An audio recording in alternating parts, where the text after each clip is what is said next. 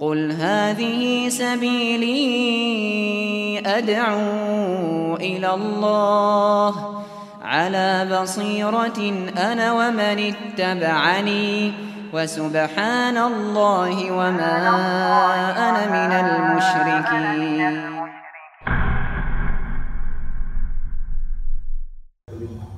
Bismillahirrahmanirrahim. Assalamualaikum warahmatullahi wabarakatuh. Alhamdulillah wassalatu wassalamu ala Rasulillah wa ala alihi wa man tabi'ahum bi ihsanin ila yaumiddin. Allahumma anfa'na bima 'allamtana wa 'allimna ma yanfa'una wa zidna ilma. Baik, kali ini kita melanjutkan sesi yang ke-11. Ya, habis Isa nanti sesi yang ke-12 baru nanti istirahat. Ya, sampai jam 8 saya ada hajatan lagi. Ada akikohan makan-makan. Jenengan ya di sini. Baik. Terus lanjut bab 9. Ini tentang ngalap berkah. Ya. Tadi sudah disinggung ada ngalap berkah dengan kotoran. Ya toh? Ada yang dengan telek. Ada yang dengan tiang soleh. Ada ngalap berkah. Kalau di sini bahas dengan pohon dengan kayu besar, dengan batu besar. Dan dikatakan sejenisnya, hukum mengalap berkah dari pohon, batu dan sejenisnya. Atau kata Syekh Muhammad, man tabarroka bisyajarin au hajarin au nahwihima.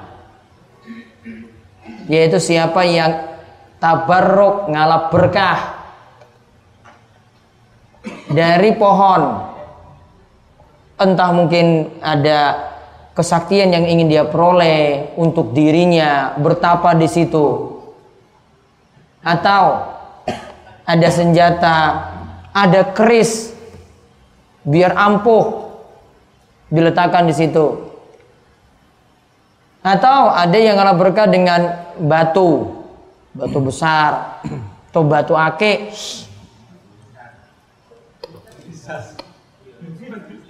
au nahwihima atau selain dari itu. Nah, di sini tidak beliau katakan ini syirik atau bukan. Namun kesimpulannya nanti bisa dihukumi sendiri. Ya, kesimpulannya nanti bisa kita lihat. Nah, intinya di sini lihat ada dalil nanti tentang Lata, Uzza dan Manat. Tentang Lata dan Uzza Baru ada hadis dari Abu, Lak, Abu Waqid Al-Laisi. Baik, kita lihat dalil dulu yang pertama dari surat An-Najm ayat 19 sampai 23. Monggo baca. A'udzu billahi minasy syaithanir rajim. أفرأيتم اللات والعزى ومناة الثالثة الأخرى ألكم الذكر وله الأنثى تلك إذا قسمة ضيزى إن هي إلا أسماء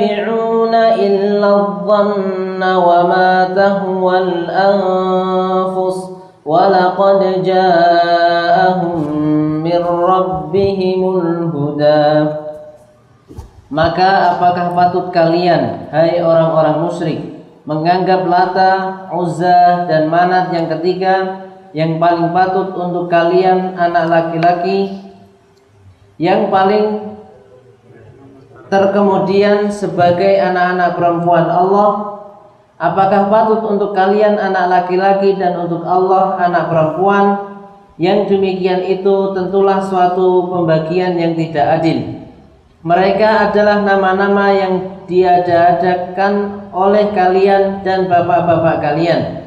Allah tidak menurunkan suatu keterangan pun untuk menyembahnya.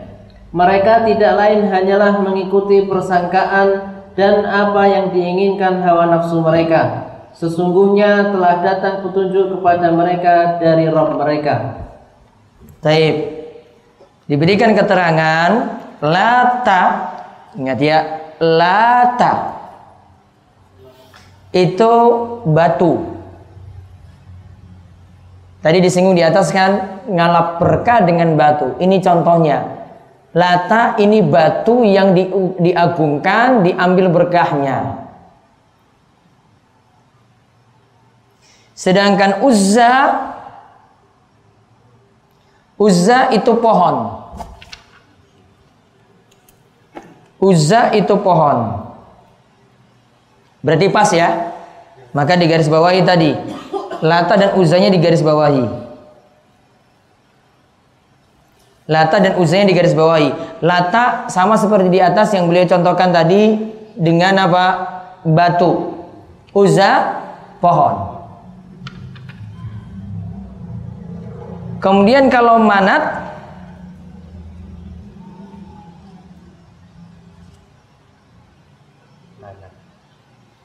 Manat ya yang ketiga tadi kan yang ayat afara'aitumul lata wal uzza wa manata salisatal ukhra. Tadi sudah batu kemudian apa? Pohon. Pohon. Tinggal apa lagi kalau gitu?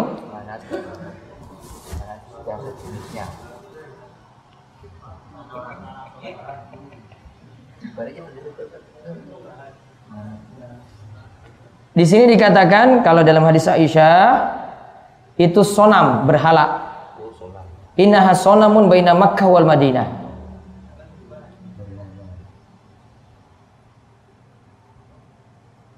Sonam itu berhala yang ada di antara Mekah dan Madinah. Maka digarisbawahi juga manat. Nah, lata ini asalnya dari kata ilah. Nama Allah al-ilah. Lata itu asalnya dari kata al-ilah, sesembahan. Uzza itu berasal dari kata al-aziz.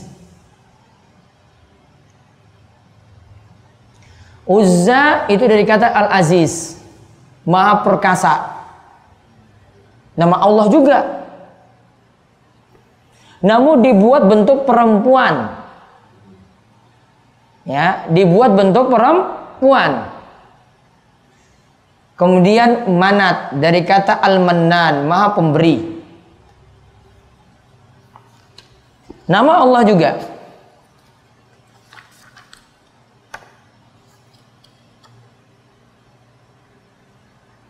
Tadi dikatakan alakumuz walahul unsa.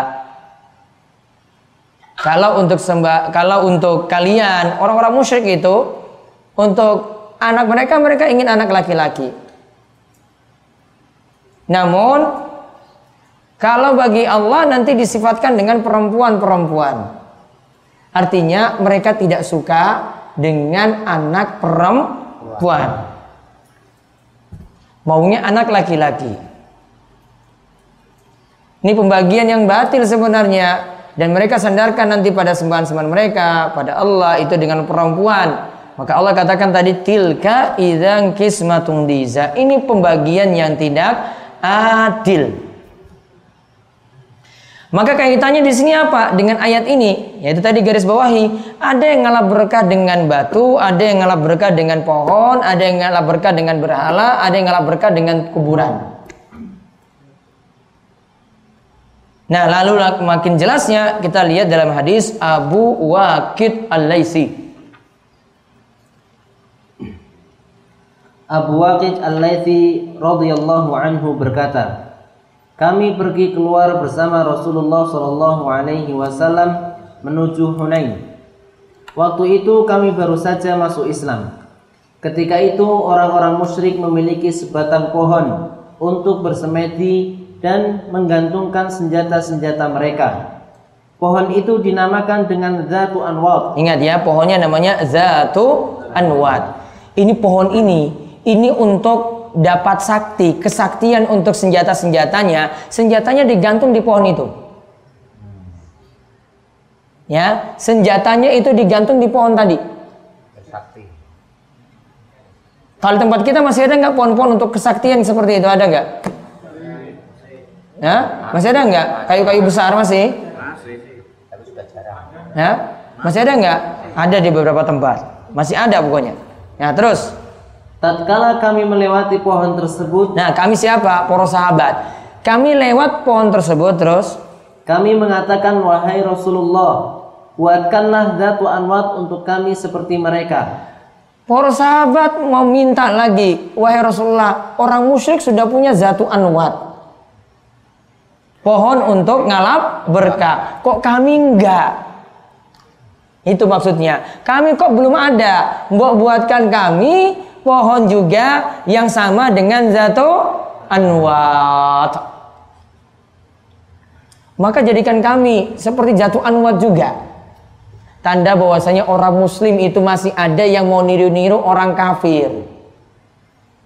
Orang muslim itu masih ada yang mau niru-niru orang ka kafir. Terus kemudian Rasulullah SAW bersabda. Rasulullah Shallallahu Alaihi Wasallam bersabda, Allahu Akbar. Itu adalah tradisi orang-orang sebelum kalian. Demi zat yang diriku berada di tangannya. Ucapan kalian itu seperti ucapan Bani Israel kepada Nabi Musa. Buatkanlah sesembahan-sesembahan untuk kami sebagaimana mereka juga memiliki sesembahan yang banyak. Kalian pasti akan mengikuti tradisi orang-orang sebelum kalian. Nah, lihat Rasul takbir, tanda heran kok sahabatnya sendiri bisa minta seperti orang musyrik punya. Maka Rasul takbir, Allahu Akbar. Tanda heran beliau. Ingat inna hasunan, ingat baik-baik ini tradisi orang-orang sebelum kalian. Karena apa? Dulu Bani Israel pernah minta pada Nabi Musa juga, Ij'al lana ilahan kamalahum aliha. Buatkanlah kami wahai Nabi Musa sesembahan sebagaimana orang-orang musyrik juga punya sesembahan. Kemudian ketika itu Nabi SAW katakan innakum qaumun tajhalun.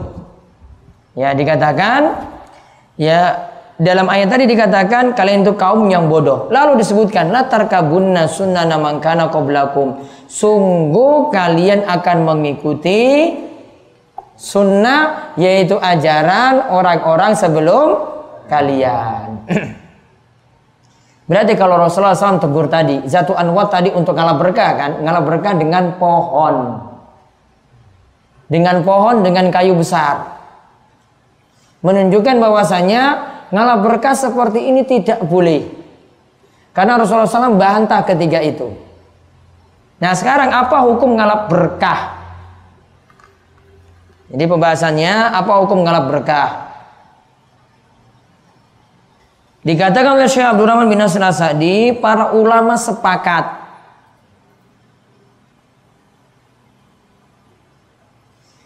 ngalap berkah dengan pohon, dengan batu,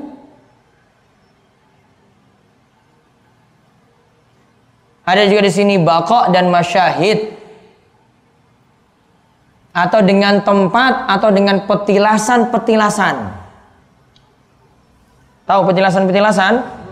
Nggih, ngerti nggih? Petilasan-petilasan. Termasuk bentuk berlebihan dalam kurung gulu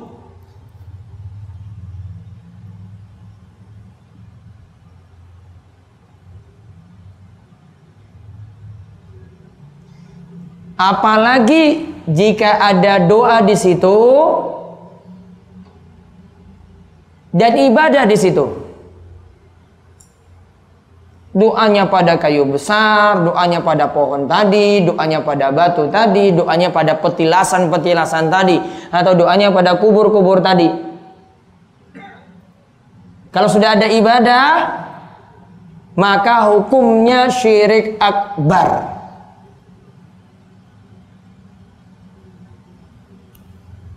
Maka hukumnya syirik akbar.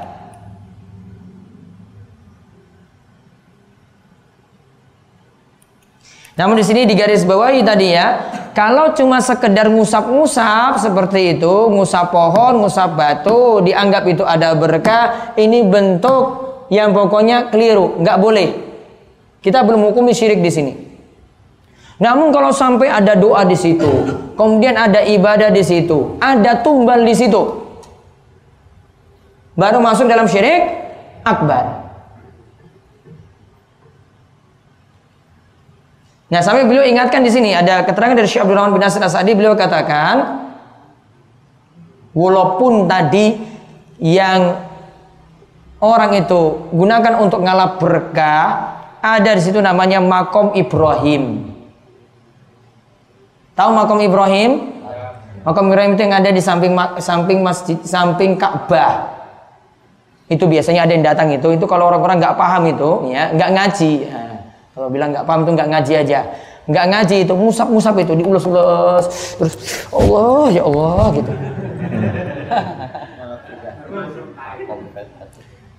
Sama waktu waktu saya ke ini, ini rata-rata ini cuma ini kerjaan orang Indonesia itu biasanya ngikut-ngikut orang bodoh juga. Ini orang Indonesia itu kerjaannya kayak gitu.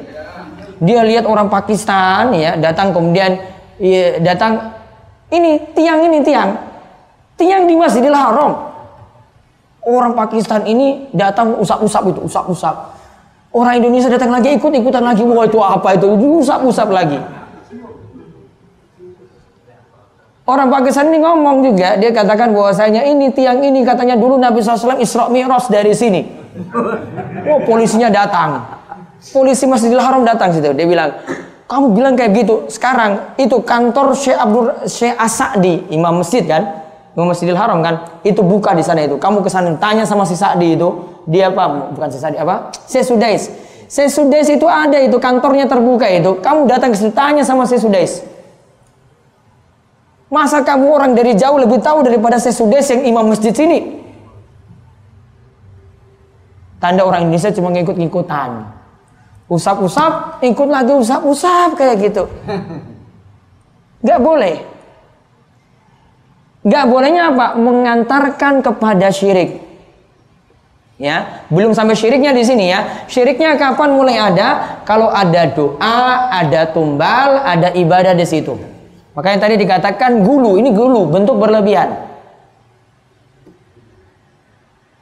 Berarti tadi ngalap berkah dengan kotoran tadi masuk syirik nggak? Kalau ini nggak bisa mengantarkan lagi. Yang pertama nggak masuk logika dan dia punya keyakinan sudah lain lagi di situ. Beda dengan tadi ya. Kalau tadi datangi tiang tadi diusap-usap. Maka Ibrahim juga, wah itu makom Ibrahim itu. Jejak kakinya Nabi Ibrahim ada situ. Ini yang bagian penutupnya diusap-usap itu. Kalau ada polisi di situ biasanya. Polisi amar ma'ruf nahi mungkar ada di situ. Biasanya larang-larang. Gak boleh berlebihan kayak gitu. Kadang diusir. Mau lihat saja boleh jalan, setelah itu jalan, jangan ngalang-ngalangi. Namun kadang orang-orang itu berhenti di situ, nggak boleh. Termasuk sini beliau ingatkan, termasuk ngalap berkah juga dengan rumah Nabi SAW. Maksudnya kubur Nabi saat ini. Nah biasanya nanti di dari Masjid Nabawi ingin keluar itu nanti akan lewat kubur Nabi. Nah orang-orang berhenti di situ. Ada yang usap-usap pagarnya itu diusap-usap. Ada juga yang nganggap doa lebih afdol situ. Doanya juga ada yang ngadap ke kubur. Padahal kubur itu ngadap ke arah utara, kiblat itu ke arah selatan. Dia berlawanan dengan arah kiblat, ngadap ke kubur. Gak boleh. Namun ada sebagian kalangan di negeri kita ini, ini sudah mewanti-wanti hati-hati ini di Saudi itu ajaran Wahabi. Karena mereka nggak setuju ini kalau seperti ini dilarang-larang. Ya nggak setuju nih maka jamaah-jamaah haji jamaah umroh itu diingatkan itu. Nggak boleh nerima buku-buku dari Saudi. Ajarannya apa? Wahabi. Ya padahal mau diingatkan bener ini. Ya ini sebenarnya ujung-ujungnya beda pendapat karena beda pendapatan tok iya ujungnya masalah duit saja sebenarnya ujung-ujungnya itu ya Itu sampai dilarang-larang itu. Pokoknya kamu jangan nerima buku-buku dari Saudi. Buku itu buku apa? Wahabi. Padahal ngajarkan kayak gini lo pakai dalil nih lo. Bukan pakai jarene jarene jarene. Katanya katanya katanya bukan dalil. Dan memang Saudi untuk mencegah seperti seperti ini di kubur Nabi SAW dan yang lainnya dikasih buku-buku gratis. Ya, ada buku uh, tafsir juz amma diterjemahkan di belakangnya ada tanya jawab tentang tauhid. Itu kayak Mbah Muji kemarin bawa itu. Iya itu buku dari Wahabi jenengan dapat di sana dulu. Diingatkan dari Wahabi kan? Bawa pulang aja nggak masalah. Iya, itu bukan dari Wahabi, itu ajaran benar itu. Dibaca di rumah, direnungkan. Tanya jawabnya di belakangnya itu bagus. Ada rukun Islam, ada rukun iman di situ. Bagus bukunya, sudah diterjemahkan. Aslinya itu buku Arab. Ya, ini yang diingatkan kayak gini. Jangan berlebihan pada makom Ibrahim, jangan pada kamar Nabi, jangan pada kubur Nabi. Termasuk di sini juga beliau ingatkan di sini Gimana kalau kita ketika tawaf ada kan hajar aswad di situ. Apakah dengan hajar aswad dengan kita menyentuhnya, mengusapnya, itu kita ngalap berkah atau cuma mengikuti tuntunan Nabi? Diingatkan oleh Syekh Soleh al syekh beliau katakan mencium hajar aswad itu mengikuti tuntunan Nabi, bukan untuk ngalap berkah. Bukan untuk ngalah berkah. Karena ketika Umar itu ingin mencium hajar aswad, Umar ngomong gini. Annahu ja'ilal hajar aswad faqabbalahu. Umar datang ke hajar aswad kemudian cium hajar aswad. Umar nyatakan, "Ini a'lamu annaka hajarun." Aku tahu kamu itu hanya batu. Hajar aswad itu batu. Batunya hitam, itu diceritakan dalam hadis karena dosa-dosa manusia. Awalnya putih bersih, batu dari surga. Nah kemudian latadur walatanfa. Engkau hajar aswad tidak bisa membawa mudarat, nggak bisa mencelakaiku, tidak bisa memberikan manfaat. Walaula anni ra'aitu Nabiya sallallahu alaihi wasallam yuqabbiluka ma qabbaltuka. Andai Aku tidak melihat Nabi Shallallahu Alaihi Wasallam menciummu, aku tidak akan menciummu. Berarti aku menciummu cuma gara-gara lihat Nabi cium kamu. Berarti bukan untuk ngalap berkah. Sama dengan tembok-tembok yang ada juga. Dinding Ka'bah itu bukan untuk ngalap berkah. Tahu nanti di musim haji, sekarang itu kain hitam itu turun sampai bawah. Musim haji itu diangkat. Tahu kenapa diangkat? Tahu kenapa diangkat? Dilipat ke atas kenapa? Digulung ke atas kenapa? Nah, pernah ada satu kasus dicurikan itu tadi kan? Dipotong toh? Nah, itu gara-gara kasus itu. Ya, biar tidak dicuri tadi, tidak dipotong, dibawa pulang ke tanah air jadi jimat-jimat. Wow, saya dapat kiswah Ka'bah ini, ah, kiswah Ka'bah ini, saya potong langsung. Hmm. Kan orang Indonesia itu ini sekali senang banget wah saya sudah potong nih. Padahal nyolong sebenarnya, nggak boleh. ya, ambil itu. Ini kalau ketahuan polisi Saudi ditangkap, ditanya, kamu pakai ini untuk apa? Sihir, nggak akan pulang ke tanah air, eksekusi mati. Karena sihir nggak boleh di Saudi. Sihir tidak boleh di Saudi. Kalau itu ditanya kamu untuk sihir, oh bahaya, nggak bisa pulang. Maka dulu kan yang kasus orang yang motong dulu itu kan ditanya itu. Makanya dari kedutaan besar Indonesia itu lobby-lobby. Ini jangan sampai dituduh sihir. Nih kalau dituduh sihir mati kamu di sini. Eksekusi mati. Sihir nggak boleh di Saudi. Kalau di Indonesia sihir masih boleh dibiarin kan? Tukang sihir masuk TV. Tukang sihir masuk TV kalau di Indonesia. Iya toh? Mau pakai nama Joko Joko ya ada situ yang tukang sihirnya. Kalau di Saudi boro-boro masuk TV adanya eksekusi mati. Nanti kita akan lihat pembahasan sihir di sini. Oh, buku ini ampuh sekali berarti bedah klinik-klinik di sini semuanya ya. Habis klinik-klinik yang baca ini. Nah, kalau ada yang punya klinik-klinik tuh baca kitab tauhid itu tobat nanti setelah itu. Nah, sekarang lihat kandungan bab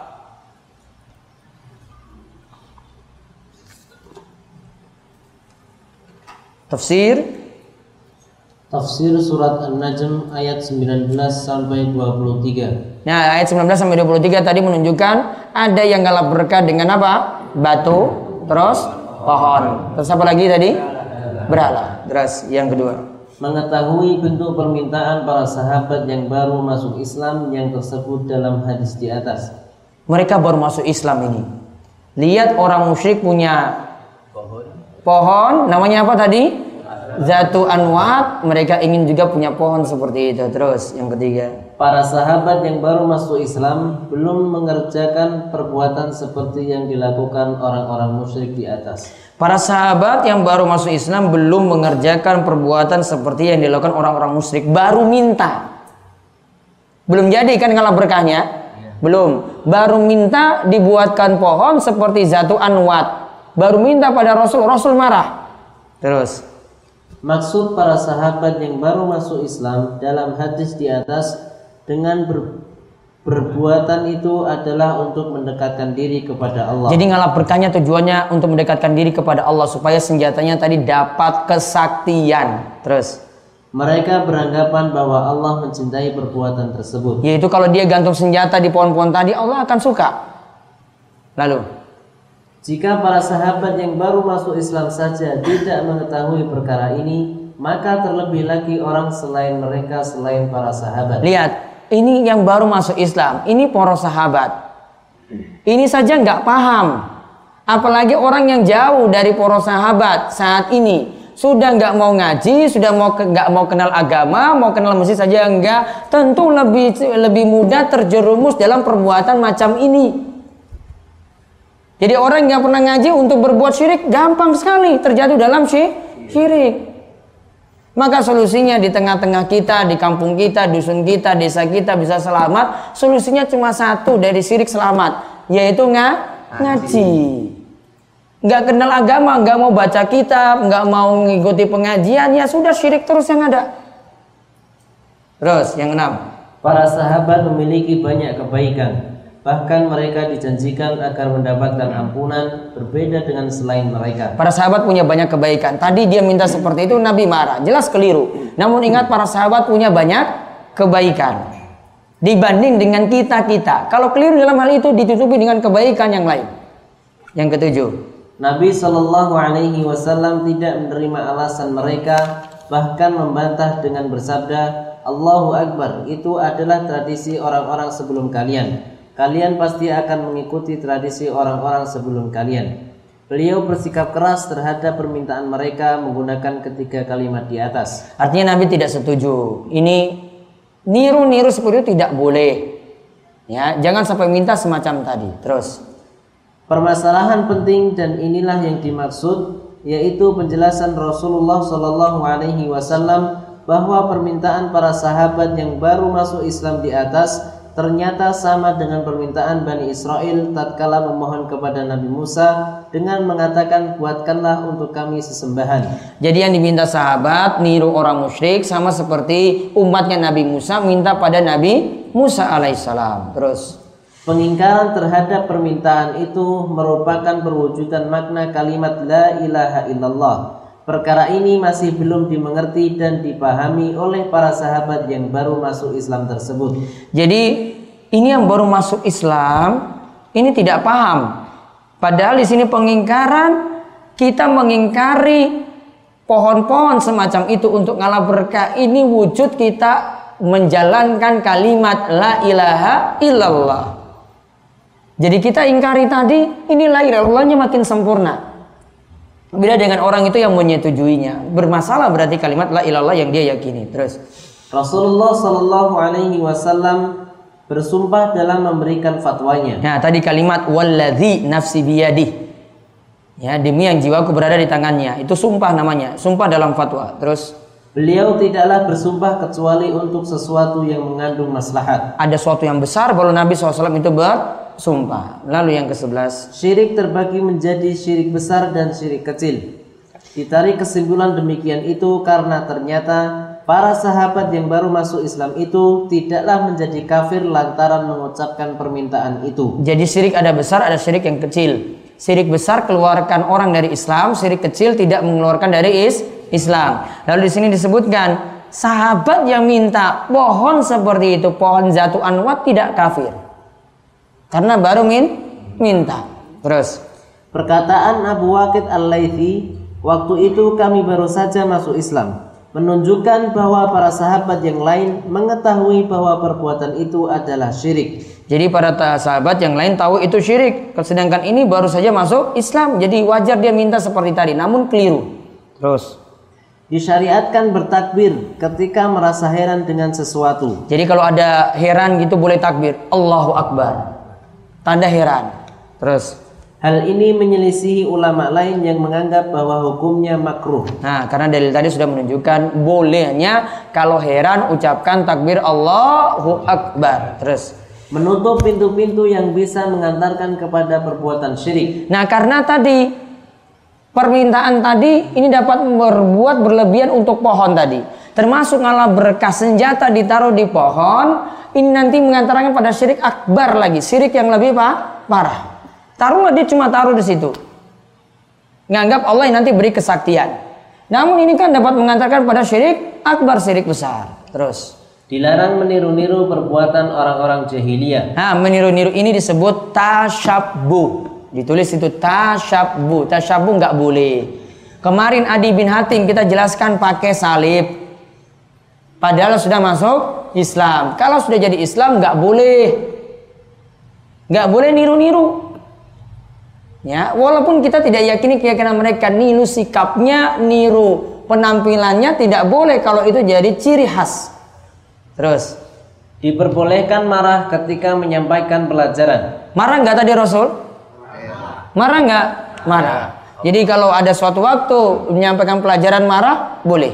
Terus, Kaidah umum. Hal ini dipetik dari sabda beliau itu adalah tradisi orang-orang sebelum kalian.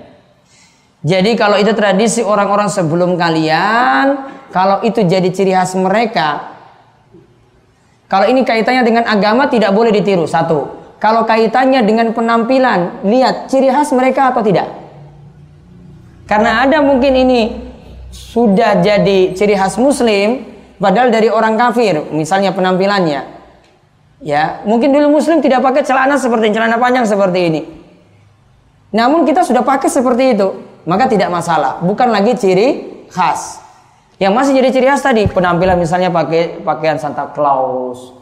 Itu masih jadi ciri khas. Pakai salib masih jadi ciri khas. Tidak boleh kita pakai.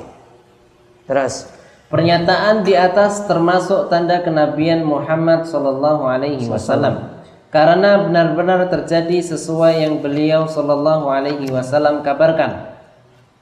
Jadi pernyataan di atas termasuk tanda kenabian karena benar-benar terjadi yaitu umat Islam akan niru-niru orang-orang sebelumnya, orang-orang jahiliyah akan ditiru. Benar terjadi sampai anak saat ini pun banyak yang niru-niru. Contoh misalnya, kita dalam eh, dalam tradisi umat Islam itu nggak ada namanya ulang tahun ulang tahun nggak ada. Coba anak-anak kita sekarang gimana coba? Ya, niru-niru kan? Niru-niru. Kita tidak kenal ya namanya untuk tahun baruan nggak ada dalam tradisi kita tidak ada. Orang Islam ikut-ikut rayakan lagi kembang api, petasan macam-macam diambur-amburkan pada saat itu. Tidak diajarkan dalam agama kita. Itu namanya tasyabbu, tidak boleh. Terus Celaan yang ditujukan Allah kepada orang-orang Yahudi dalam Al-Quran juga ditujukan kepada kita. Nah, tadi dikatakan innakum qaumun tajhalun. Kalian kaum yang bodoh karena niru tadi orang-orang kafir kan. Orang kafir punya sembahan, umatnya Nabi Musa ingin minta seperti itu. Maka kalau ini dicela umat Islam niru-niru di luar Islam seperti itu juga akan dapat celaan yang sama. Terus Sudah menjadi ketentuan para sahabat bahwa ibadah itu harus dilandaskan pada perintah Allah dan Rasulnya. Ini mengingatkan pada hal-hal yang akan ditanyakan kepada manusia di liang kubur. Tentang pertanyaan siapakah Robmu, sudah jelas bahwa tidak ada Rob yang hakiki kecuali Allah Ta'ala. Sedangkan pertanyaan siapakah nabimu didasarkan kepada pemberitahuan Rasulullah Sallallahu Alaihi Wasallam tentang perkara gaib. Sedangkan pertanyaan apakah agamamu dipetik dari perkataan Bani Israel buatkanlah untuk kami sesembahan. Nah, eh, dikatakan di sini dari kisah tadi kita akan tarik pelajaran yang sama dalam kubur itu akan ada tiga pertanyaan. Siapa Tuhanmu, siapa Robmu, apa agamamu, siapa na nabimu. Salah satunya di sini dari kalimat buatkanlah untuk kami sembahan. Ini sama kandungannya pelajaran dari apakah agamamu. Kalau kita agama Islam tentu tidak minta sembahan semacam itu. Islam yang murni Islam hanya menyembah Allah saja. Terus dua satu. Tradisi orang-orang ahli kitab itu tercela seperti halnya tradisi orang-orang musyrik. Jadi tidak boleh meniru ahli kitab, tidak boleh meniru orang musyrik. Yang terakhir, Orang yang baru saja pindah dari adat yang batil tidak bisa dipastikan secara mutlak bahwa dirinya terbebas dari sisa-sisa tradisi jahiliyah tersebut. Hal ini dipetik dari perkataan para sahabat yang baru masuk Islam yang mengucapkan kami baru saja masuk Islam. kami baru saja masuk Islam. Artinya bekas-bekas jahiliyah masih ada. Adi bin Hatim saya sebutkan kemarin masih pakai salib. Ini minta zatu anwat juga. Tradisi jahiliyahnya masih masih ada. Maka asalnya kalau orang baru masuk Islam itu baiknya belajar. Jangan langsung isi ceramah. Ya, kalau di tempat kita enggak, orang baru masuk Islam baru belajar sedikit, langsung jadi dai keliling ke mana-mana, iya kan? Iya. Padahal baru belajarnya sedikit. Dia baru belajar bagaimana cara masuk Islam tadi, kenal agamanya yang keliru, kemudian masuk Islam. Belum tahu ajarannya lengkap dalam Islam seperti apa. Belajar dulu, belajar punya ilmu, baru bisa mendakwai orang lain. Siapa tahu bekas-bekas jahiliyahnya masih ada. Sama dengan orang yang baru tobat juga. Penyanyi tobat, tukang mabuk tobat. Tiba-tiba jadi da'i. Ujung-ujungnya nanti ya, nanti dakwahnya pakai nyanyian, dakwahnya ya mungkin nggak pakai minuman. Ya, tapi yang jelas yang masalah nanti bekas jahiliyahnya masih masih ada.